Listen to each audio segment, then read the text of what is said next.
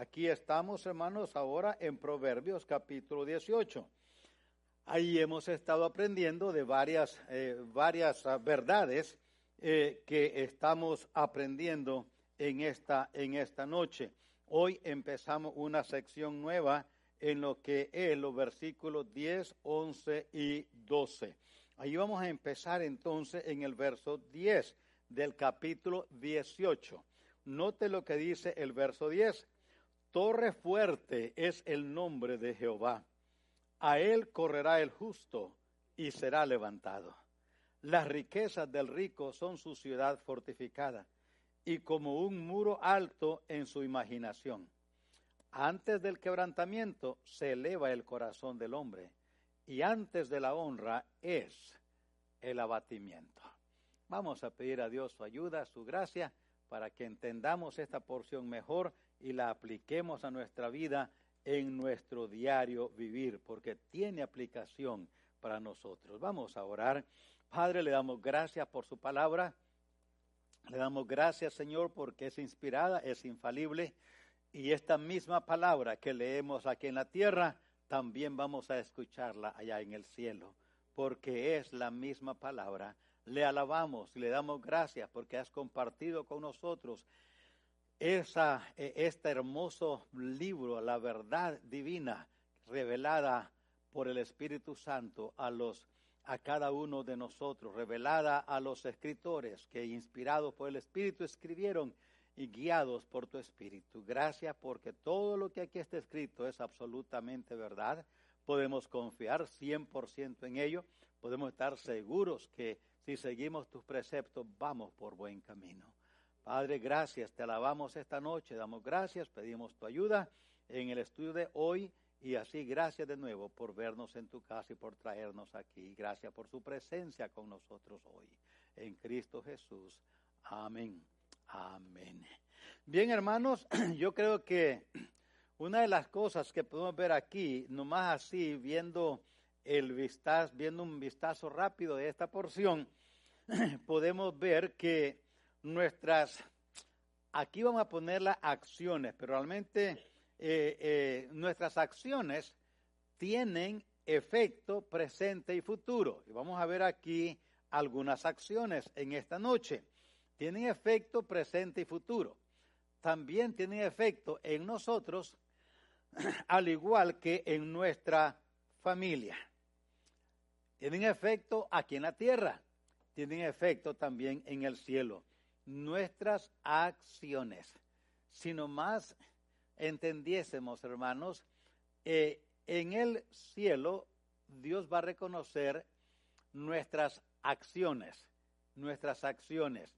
Ahora, cuando nuestros pensamientos son, nos dirigen a buenas acciones, y no pudimos realizar esas buenas acciones porque a fuerzas mayores a nosotros nos impidieron hacerlo, pero Dios sabía que de corazón queríamos hacerlo, Dios cuenta esa acción como que fue hecha, aunque nosotros no la hicimos. Hemos ilustrado eso con personas que han en su corazón han decidido dejar bienes, propiedades para la iglesia, que hablando de nosotros, y luego la familia se opuso y peleó y dijo que no, y entonces mejor regresamos la propiedad y dijimos, no hay por qué pelear.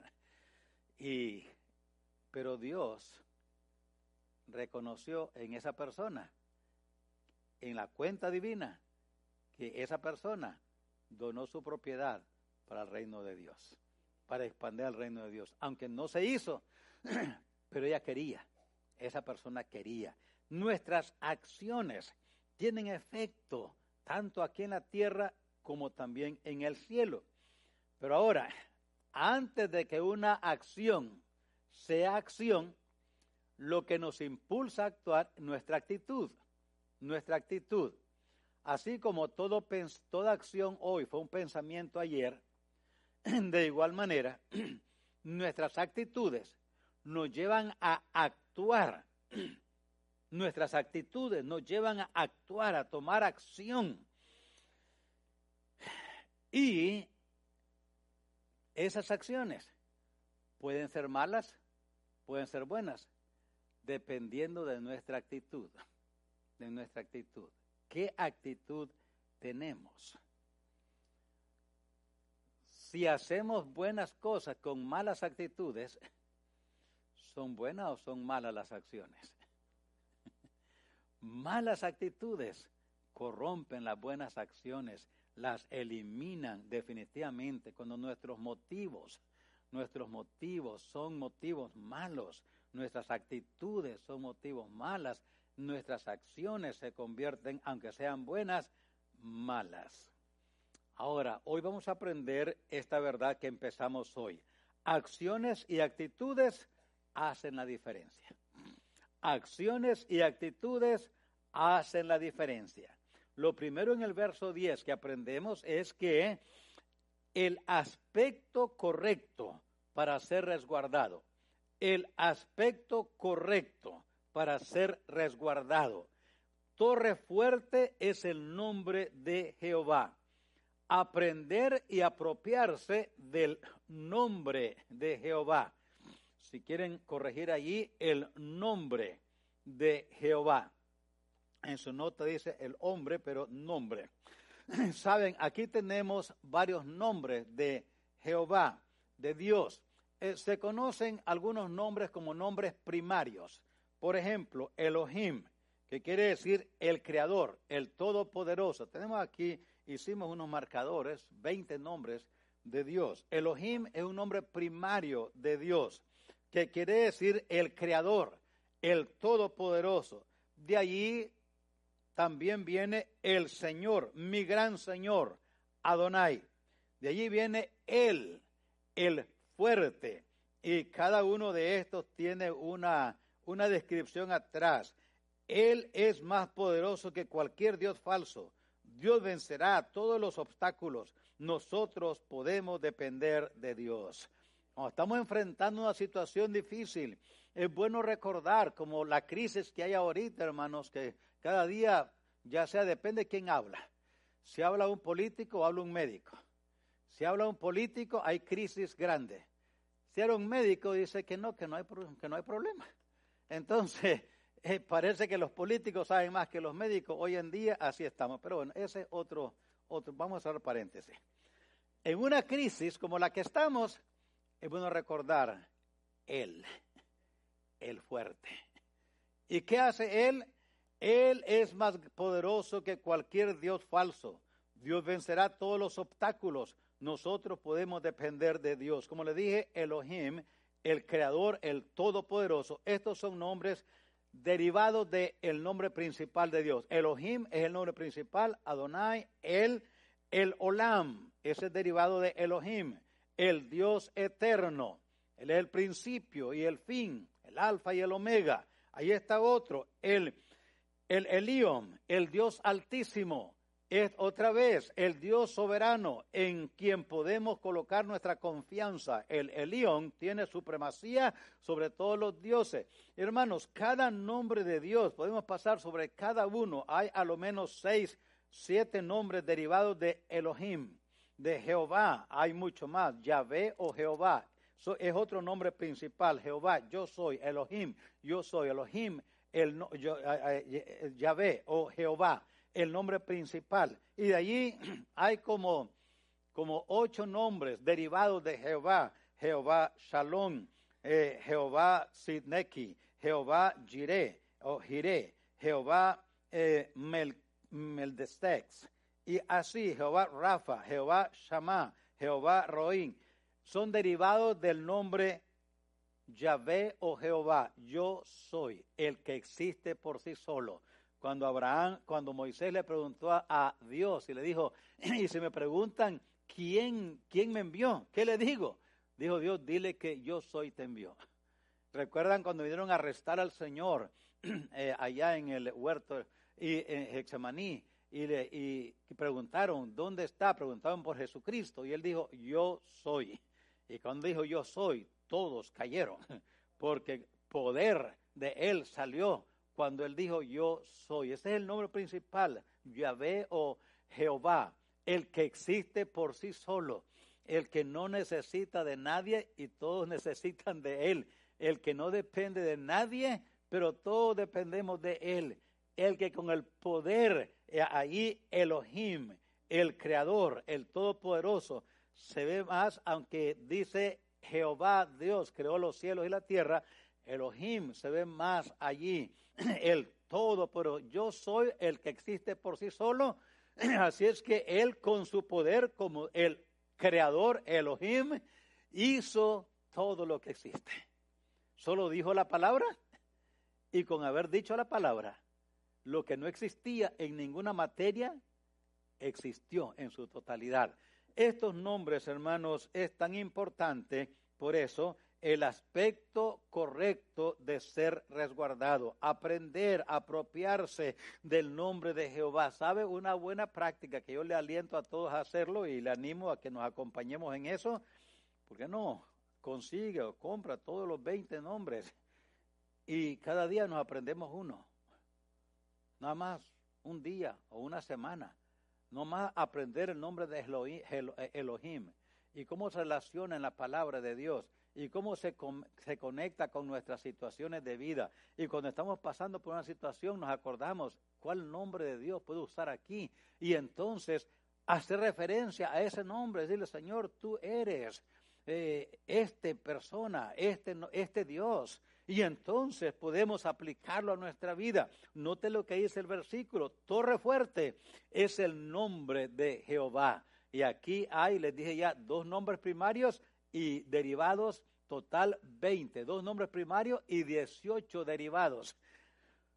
Buena práctica aprenderse los nombres de Dios y su significado y de dónde está en la Biblia, dónde se, dónde se menciona en la Escritura y cómo lo podemos implementar en nuestra vida, aplicarlo a nuestra vida. Cuando estamos orando, clamando a Dios, recordar cuál nombre se identifica, cuál nombre de Dios se identifica con esta necesidad que estoy pasando o con esta experiencia que estoy viviendo, ya sea de alegría, de gozo, contentamiento, mm, de tristeza, lo que sea, de incertidumbre, y recordar ese nombre. Y entonces ese nombre, note lo que dice la Escritura, torre fuerte. Torre fuerte es el nombre de Jehová. Aprender y apropiarse de los nombres de Dios. La relación con Dios y la actitud hacia Él es clave. Note lo que dice allí. Dice la porción, a Él correrá el justo. A Él correrá el justo. La relación con Dios y la actitud hacia Él es clave. El justo. ¿Qué quiere decir esto? Que somos redimidos. Aquí está hablando de los hijos de Dios. Como hijos de Dios nos acercamos a Él sin miedo porque Él es nuestro Padre. No nos acercamos a Él con miedo porque Él es un buen Padre. Cualquier hijo que tiene un buen, que hemos vivido y hemos tenido buenos padres, no nos acercamos con ellos con miedo. Ahora, ¿qué nos va a hacer? ¿Qué daño nos va a hacer? Porque ellos no son así. Así es que aquí me encanta esa frase. A Él correrá el justo. Como hijos nos acercamos a Él porque le conocemos, nos ha perdonado, nos ha reconciliado, nos ha justificado, nos ha santificado, nos ha redimido, ahora nos ha hecho un pueblo, dice Apocalipsis, de reyes y sacerdotes. Así es que no nos acercamos a Dios con una incertidumbre, no sabemos, no sabemos qué va a pasar, no, le conocemos. Por eso cuando no somos redimidos, cuando Él es nuestro Padre, entonces sí, hay que tener miedo. Nos acercamos pidiendo perdón, como el publicano en Lucas 18, 13. Allí él clamó pidiendo, pidiendo ayuda, mas el publicano estando lejos no quería ni aún alzar los ojos al cielo, sino que se golpeaba el pecho diciendo, sé propicio a mi pecador. Ahora, esa es otra manera, es la única manera. Dios escucha o a sus hijos a través de los méritos de Cristo Jesús o escucha al penitente que viene a Él arrepentido, pidiéndole perdón y buscando gracia. Él escucha eso en todo tiempo, en todo tiempo. Debemos humillarnos delante de Él, aunque seamos sus hijos allí en, en, Salmo 51, 17, David había fallado a Dios, le había fallado, era su hijo, era el rey de Israel, le había fallado en gran manera. Y, él, experimentó el perdón de Dios después de su gran pecado y le dijo a Dios, los sacrificios de Dios son el espíritu quebrantado. Los sacrificios a Dios son el espíritu quebrantado. El corazón contrito y humillado no despreciarás tú, oh Dios. Esa es la actitud que Dios quiere. Por eso Él dice, ah, resiste a los soberbios, pero da gracia a los humildes. Por eso les pusimos allí, la diferencia que Dios hace es permanente, será levantado.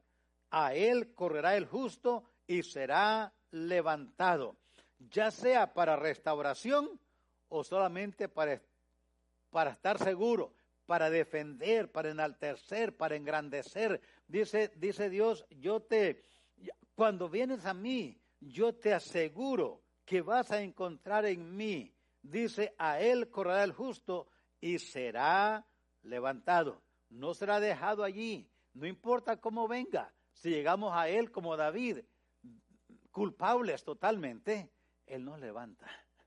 Siete veces caerá el justo y será levantado, dice Dios. Así es que levantado, defender, enaltecer, engrandecer. Salmo 40, hay un hermoso Allí un hermoso, eh, eh, eh, el, escritor nos cuenta una experiencia de él con Dios maravillosa. Pacientemente esperé a Jehová y se inclinó a mí, oyó mi clamor y me hizo sacar del pozo de la desesperación, del lodo cenagoso. Puso mis pies sobre peña, enderezó mis pasos, puso luego en mi boca cántico nuevo, alabanza a nuestro Dios.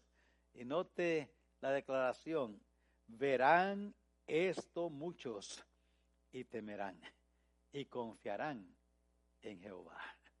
Por eso, hermanos, contemos más con más personas lo que Dios ha hecho y hace en nuestras vidas. Eh, cuando nos reunamos como amigos, como hermanos en Cristo, hermanos, traigamos esa, tengamos ese tema en nuestros labios. Es mucho más edificante así ayudarnos unos a otros, gozar de las bendiciones que Dios hace, nos da, de los milagros que Él hace. Porque la verdad es, hermanos, que hoy usted y yo, si, si hemos tomado en cuenta lo que ha pasado en nosotros en todo este día, algo podemos recordar que aprendimos o que conocimos o que vimos a Dios actuar en nuestra vida hoy. Yo estoy seguro, yo estoy seguro que sí. Cada día Dios nos enseña algo. A veces leyendo su palabra, a veces llegamos, no sé usted, a mí me ha pasado así, llego a, leer la palabra de Dios porque solo para leerla, no para estudiarla como trabajo, solo para leerla. Y hay tantas cosas que Dios nos enseña allí y uno queda conmovido, alegre, contento, emocionado, viendo cómo Dios, con su palabra, solo la lectura, nos llena de gozo, porque la palabra es viva. Ahora, en el verso 11 vamos a aprender otra cosa. La acción incorrecta para ser recordado. Ya aprendimos primeramente la acción, eh, eh, la actitud o el, el ambiente correcto, el aspecto correcto. Pero ahora miren ustedes la acción incorrecta para ser recordada. Verso 11. Las riquezas del rico son su ciudad fortificada y como, un, y como un muro alto en su imaginación. La acción incorrecta para ser recordado, confiar en las riquezas en la tierra, en la tierra, confiar que las riquezas en la tierra son permanentes. Confiar en eso, confiar que las riquezas en la tierra son permanentes, cuando la verdad es que ni las riquezas ni la vida terrenal es para siempre. Ninguna de las dos. Proverbio 23, 5. Has de poner tus ojos en las riquezas, siendo ningunas, porque se harán alas como alas de águila y volarán al cielo. Se irán. Por eso, hermanos, tener las riquezas, que recordar esto, tener las riquezas como el objetivo en la vida lleva a la frustración tener las riquezas como el objetivo en la vida, yo creo que no es nada, no estamos hablando aquí de, de estar pecando por tener bienes, no, estamos hablando de como el objetivo en nuestra vida, hay personas que han dicho, en, mm, voy a trabajar para que de aquí a los 30 años quiero tener tanto en el banco y a los 50 tanto en el banco y, y cuando me retire quiero tener tanto en el banco. Y esa es su vida. Su vida es alcanzar ese objetivo. Y lo que estamos diciendo aquí es que la Biblia no dice así. Las riquezas del rico son su ciudad fortificada y como un muro alto en su imaginación. Tiene ese, esa idea en su mente. Si tengo estas riquezas, estoy seguro. Me van a recordar, van a saber quién soy yo. Hay que recordar, hermanos, vivir para Dios es un objetivo que da satisfacción. Vivir para Dios es un objetivo que da satisfacción. Estábamos en el funeral eh, de la hermana Alicia Carrizales, esposa del hermano José Carrizales en Houston, eh, en San Antonio, pastor, pastor por años. Ella tenía, murió a los 90 años. Y los testimonios abundaban de cómo ella desde los 11 años que fue salva empezó a servirle a Dios en su iglesia y la meta de ella era casarse con un pastor para servirle a Dios. Él, ella y él. E, esa era su meta en la vida. Desde que estaba pequeña ella quería casarse con un pastor. Y Dios le guió a casarse con el hermano José Carrizales y juntos recorrieron más de 60 años sirviendo al Señor sirviendo al Señor. Y el testimonio que se oía y que había y que hemos conocido porque éramos amigos y hermanos en Cristo, es ver cómo es tener un objetivo en la vida, que vivir para Dios, vivir para Dios, eso es todo. Crear mi familia para que viva para Dios, tener bienes para Dios, cualquier cosa que quiero alcanzar, Dios es primero. Estudiar para agradar a Dios, servirle a Dios, vivir para Dios es un objetivo que da satisfacción. El apóstol Pablo era un hombre tremendamente preparado, académicamente, teológicamente, en gran manera preparado. El misionero a los gentiles, ya cuando estaba para partir, según Timoteo 4, 6, dijo, porque yo ya estoy para ser sacrificado y el tiempo de mi partida está cercano. He peleado la buena batalla, he acabado la carrera, he guardado la fe. Por lo demás me está guardada la corona de justicia, la cual me dará el Señor, juez justo, en aquel día. Y no solo a mí, sino también a todos los que aman su venida. siempre morir, pensar en la muerte no es muy placentero, ¿no? Como, como, como cuando ir de vacación. No estamos esperando, contando los días, ya me voy, ya me voy, ya me voy. Cuando vamos de vacación y ya hemos puesto ahí la fecha, estamos nomás contando los días para ya irnos. Pero nadie está contando los días, ya me voy a morir, ya me voy a morir, me faltan tantos días. No queremos ni saber siquiera. Pero saben, hermanos, si hemos vivido para Dios, hemos servido a Dios, le hemos rendido a Dios todo en nuestra vida. La muerte, pensar en ella, no es una situación deprimiente. El apóstol Pablo dijo, yo ya estoy para ser sacrificado. Parece que ya le habían dicho, cuando escribía segunda a Timoteo, allí en la cárcel romana o en agarrado de ese soldado que vivía atado como prisionero, ya le habían dicho que su partida, su muerte estaba cerca.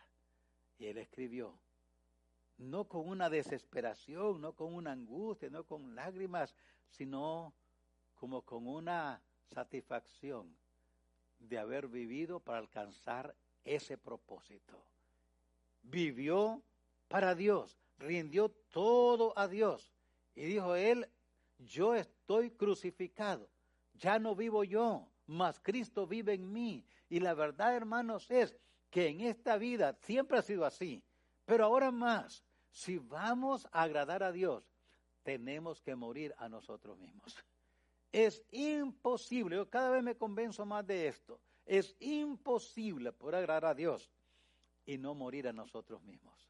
Si no morimos, por eso el apóstol Pablo decía, yo ya no vivo yo, sino Cristo vive en mí. Y lo que ahora vivo, aunque lo vivo físicamente en la carne, no lo vivo para mí, lo vivo para aquel que me amó y se entregó a sí mismo por mí. Hermanos, qué objetivo más hermoso tener en nuestra vida, como en, en nuestra mente y nuestro objetivo en la vida. Quiero vivir para Dios, quiero servirle a Él, quiero agradarle en todo. Y el apóstol dijo, esto es, esto es lo, lo que hay en mí. Por eso recordemos esto, hermanos, confiar que los logros terrenales se pueden siempre recordar es imposible. Note lo que ocupa la, la imaginación. Dice allí en el verso, y como un muro alto en su imaginación, una, una falsa esperanza, ocupa su imaginación, su mente, la ocupa una falsa esperanza porque los bienes no solo se pueden desaparecer, pero la mente se puede dañar y ya no recordamos ni las cosas ni las personas. Más de alguna vez hemos encontrado a, alguien con, porque ha pasado así, donde la mamá, por su daño mental, ya no recuerda quiénes son sus hijos. No recuerda quién es su esposo, quién es su esposa. No recuerda quiénes son sus hermanos hay una conexión, pero tal vez muy ligera. La mente se fue. Ya no tiene la capacidad mental, no recuerda, tuvo un problema en su mente. Ahora, si tiene esposo, si tiene cónyuge, si tiene hijos, si tiene bienes, si tiene riqueza, si es millonaria o, muy o millonario y muy pobre, para nada le sirve todo eso, porque perdió su mente. Por eso, hermanos, qué terrible Qué gran sorpresa al morir el que confía en las riquezas. Y se da cuenta que al llegar a la presencia de Dios no tiene nada.